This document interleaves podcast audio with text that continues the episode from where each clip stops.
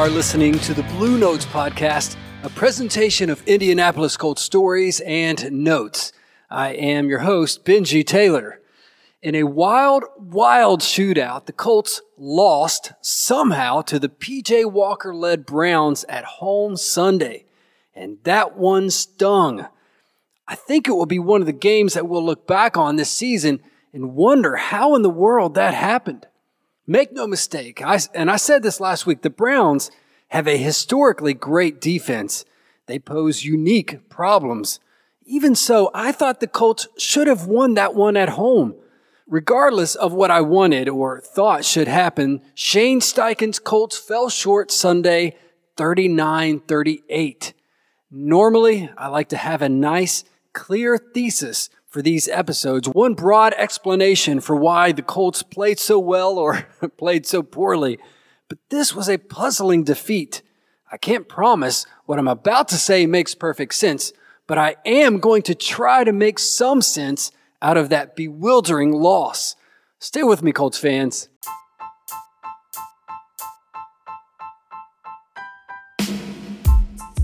Recently, I've been trying to start with the bad news and end on a high note. I don't know if you've noticed, but that's been my intention. And I want to do that again in this episode.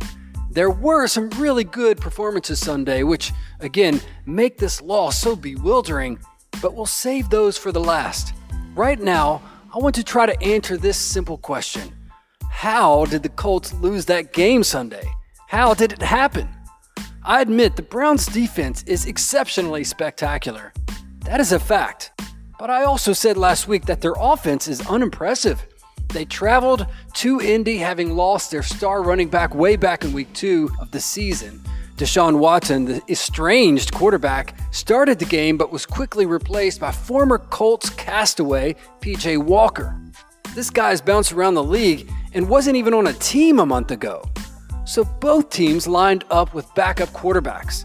But the Colts, Gardner Minshew, has been with head coach Shane Steichen for the past three seasons, I think. He knows the offense and is somewhat polished in the system. While the Browns lost their star running back, the Colts recently got theirs back in Jonathan Taylor, and that is after backup running back Zach Moss has had his best run of games of his career. The Colts offensive line consistently ranked in PFF's top five all season. The game was in Indy. There were countless more reasons why the Colts should have won that game Sunday, but they didn't. As I mentioned earlier, I aspire to have nice, clean answers for you on this podcast. I'd love to present some indisputable explanation for why or how the Colts lost, but I just can't do it. My first thought was, ah, Gardner threw too much. they should have run more.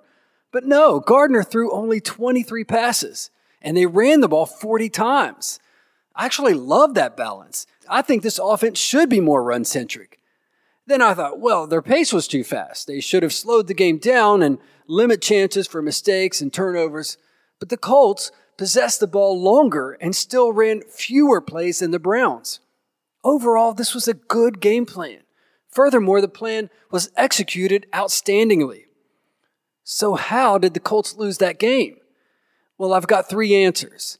Three reasons to explain how a superbly flawed Browns team can come to Indy and beat this Colts team on a day when the Colts had their best, their absolute best offensive performance under new coach Shane Steichen. Three reasons, and here they are questionable penalties, turnovers, and the bad, bad man that is Myles freaking Garrett.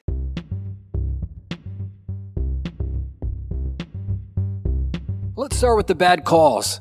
This is my 91st episode and maybe the first time I've ever even mentioned penalties. That's not me, and I never want to focus on that. I believe unequivocally that if you want to silence the refs, then play excellent football. That's it. Don't give them a chance to change the game. That option is always available. But Sunday, I'm not sure it was. By now, I'm sure you know what I'm referring to. There were two calls that turned the game upside down. On third and four, with 47 seconds left in the game, EJ Speed crossed the line of scrimmage like a predator going for the kill. in one swift motion, Speed swatted the ball from Walker and completed the violent takedown. The home crowd roared, and DeForest Buckner recovered the ball, effectively ending the game. Then flew the first of two wild flags. The call was illegal contact on cornerback Darrell Baker Jr. Coach Steichen jumped out of his body in disbelief. The call erased the turnover and put the Browns now at the eight yard line with a first down. The call was offensive and at best deeply questionable. Darrell Baker Jr. is a struggling cornerback who was thrust into such a position because of an injury to Juju Brents earlier in the game. And on that play, Baker was out of position and desperate. But anyone with at least one eyeball, one working eyeball, could see that the Browns receiver, Amari Cooper, made first contact. Cooper reached an arm out and pressed Baker just under the face mask. Resultingly, Baker stumbled and swiped at Cooper. He certainly made contact, but it was after the fact. Cooper struck first. The second absurd flag was almost as questionable as the previous one. On the very next play, Walker dropped back and threw the ball to Carmel, Indiana. Okay, maybe I'm exaggerating, but the ball sailed through the end zone and was not catchable by anyone on the field. This flag, again on Baker Jr., was called and confirmed by referees as pass interference. This time Baker was in great position against the wide receiver Donovan Peoples Jones but Baker had a tight grip on the receiver's right arm. Maybe that was enough, but again, it looked to me like the receiver made contact with Baker. He extended the arm against the defender. The two were locked up and engaged when the ball sailed far overhead. And there was just no reason to throw either flag. No reason. At once, I thought maybe those were the correct calls, but not the right calls. What I mean there is that maybe the refs could argue their cases that what was called was technically the correct call. My response to that would be this.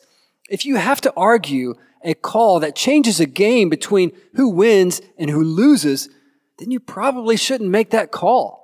If the game is effectively over and one flag is going to resuscitate the losing team and take the win away, the call should be clear and obvious. That just wasn't the case with either flag thrown. Not only that, but reports came out late Tuesday night that the NFL admitted to making incorrect calls late in the Colts Browns game. I do not like to blame the refs for losing a game. That's not me. But those flags were a distasteful work of fiction. How did the Colts lose that game? Well, absurd flags didn't help. Turnovers didn't help either. Turnovers in a football game are the eternal equalizers. These two teams were not equal. As a result, production was stunningly lopsided. On the same number of drives, the Colts had more first downs, more yards, more yards per play, a higher completion percentage, a higher third down conversion rate, and more than double the yards per pass. But all of those great numbers were washed away by four turnovers, four drive ending turnovers. And they weren't just easy giveaways. The Colts' turnovers came in the most heartbreaking moments. With under two minutes to go in the first half, the Colts led 21 17, but they had the ball deep in their own territory. Inexplicably, Shane Steichen put Gardner Minshew in the shotgun to pass twice. Twice. Minshew was sacked both times. The second one resulted in a fumble and touchdown for the Browns. Unfortunately, the disaster hour wasn't over for the Colts. They ran the ball twice wisely on the ensuing possession, but gained no ground. The Browns stopped the clock each time with their second and third timeouts. This meant that the Colts on third and 13 had a chance to pass for a first down or run the ball and bleed 40 seconds, then punt. Shane Steichen inexplicably elected to pass with Gardner Minshew, which was a failed attempt. A run there would give the ball to an inept offense with under a minute left in the half at their own 20 ish yard line. Instead, the Browns were gifted with a stopped clock. PJ Walker then connected on his next four passes and moved the Browns all the way to the Indy 36, giving Browns kicker Dustin Hopkins a chance to connect on the 54 yard field goal to end the half.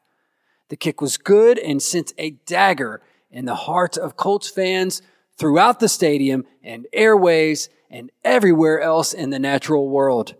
It wasn't just that the turnovers were costly and equalizing, they were devastatingly ill timed.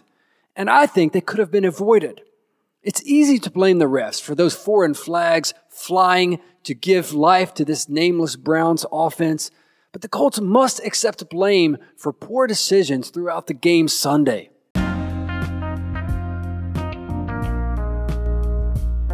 While Shane Steichen had a brilliant offensive plan to produce yards and score points on this great defense, he seemed like he was asleep at the wheel at key moments in the game. The decision to throw deep in his own end zone with mere ticks left in the half was a decision that rivaled the stupidity of any yellow flag sailing late in the game. The decision not only placed unfair hope in backup quarterback Gardner Minshew, but it was incomprehensible, especially with Myles Garrett lurking on the other side. That man was a menace for 60 minutes Sunday, and the Colts simply had no answer for him. Far worse, they seemed to have no logical plan for him. It's like they forgot he was on the Browns roster. On the play that turned the game over late in the first half, the Colts had rookie Blake Freeland blocking and tight end Drew Ogletree chipping. Neither player seemed that interested, and Garrett blew past both guys for the Minshew takedown. I look at that offensive production from the Colts Sunday and am enthused, excited, and sincerely impressed. And at the same time, I think about how little the team was prepared to handle Myles Garrett and wonder if Shane Steichen has ever seen a football before. I just can't reconcile the two vastly different responses in my brain. Myles Garrett should have been recognized and avoided on every single play. Instead, one of the best defenders in the league had one of his best games of his career. To win in this league, you have to be really, really good, you have to be smart, and sometimes you have to be lucky. The Colts were really, really good Sunday. It was the best offensive performance we've seen all season. The wide receivers all had significant impact, especially rookie Josh Downs, who had his best game, and even second year receiver Alec Pierce, who had nearly been written off. Both running backs, Jonathan Taylor and Zach Moss, were steadily involved and at the right number of carries, if you ask me. The defense was good too. Some people are blaming the breakdown on the defense for the loss, but not me. The Browns were 4 and 16 on third downs they threw for only 166 yards and ran for 150. Now remember, the third play of the game was a 69 yard run from the Browns. That wasn't awesome. But after that run, the Colts only gave up 73 yards on the ground the rest of the way. The Browns' number one wideout, Amari Cooper, only accounted for 22 receiving yards. The Colts intercepted the ball twice, but there were at least two others that were just inches away from being turned over. This was a good defensive performance by the Colts. The Colts were good on both sides of the ball Sunday. They just weren't very smart in very significant moments in the game. And they certainly weren't very lucky. Luck matters in this game. It does. When things are equal or even close to it, it matters how that oblong object bounces. And it just didn't bounce the way of the Colts. Shane Steichen had a brilliant offensive plan for the Browns game, but his in game decision making was not magnificent. The Colts defense accounted for two interceptions while two others slipped away. Then, late in the contest, when the broadcast was nearly thrown to postgame, two foul flags painted an otherwise beautiful sky, regurgitating the reality that the Browns had another chance. That loss was not only puzzling, was a hard one to swallow. My hope is that it does not overshadow the great things this team accomplished. Jonathan Taylor is well on his way to recovering his old self. Meanwhile, Zach Moss continues to be who he has been through the first seven weeks of the season. Michael Pittman Jr. proved to be reliable, while Alec Pierce and Josh Downs emerged. On the other side of the ball, Julian Blackmon proved versatile. Shaq Leonard inched closer. DeForest Buckner recovered and held down the house. And EJ Speed caused me to question why he's not on the field every defensive play of the game. He may not be at the level Shaq Leonard used to be, but EJ is closer there than Shaq is now, and that is irrefutable. That Browns game really sucked. it sucked. I mean, it was good. The Colts were good, mostly, but they lost, and, and that's really all that matters. This Sunday, ironically, the Colts welcome another team that's really, really good on defense and strangely uninspired on offense. if the Browns were in the NFC South, they'd be called the Saints. Well, the three and four Saints come to town, and guess what? I'm going to be there to see it. Patrick and I are making the trip from West Virginia to Indianapolis to see the game, and I cannot be more excited to see the Fighting Gardner Minshews at 1 p.m. Sunday.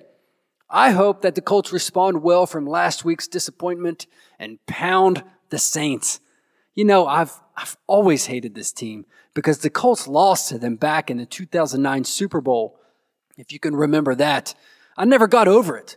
Peyton Manning and the Colts were leading at half. Everything was going great. Then Sean Payton and those smug Saints came out with the onside kick to start the second half. Remember this? The ball bounced off of Hank Baskett's face mask. The Saints recovered, won the Super Bowl, and I've hated them ever since. Let's hope this Sunday gets ugly and the home team gets back to 500. Come back next week and we'll talk about it. Take care and go Colts.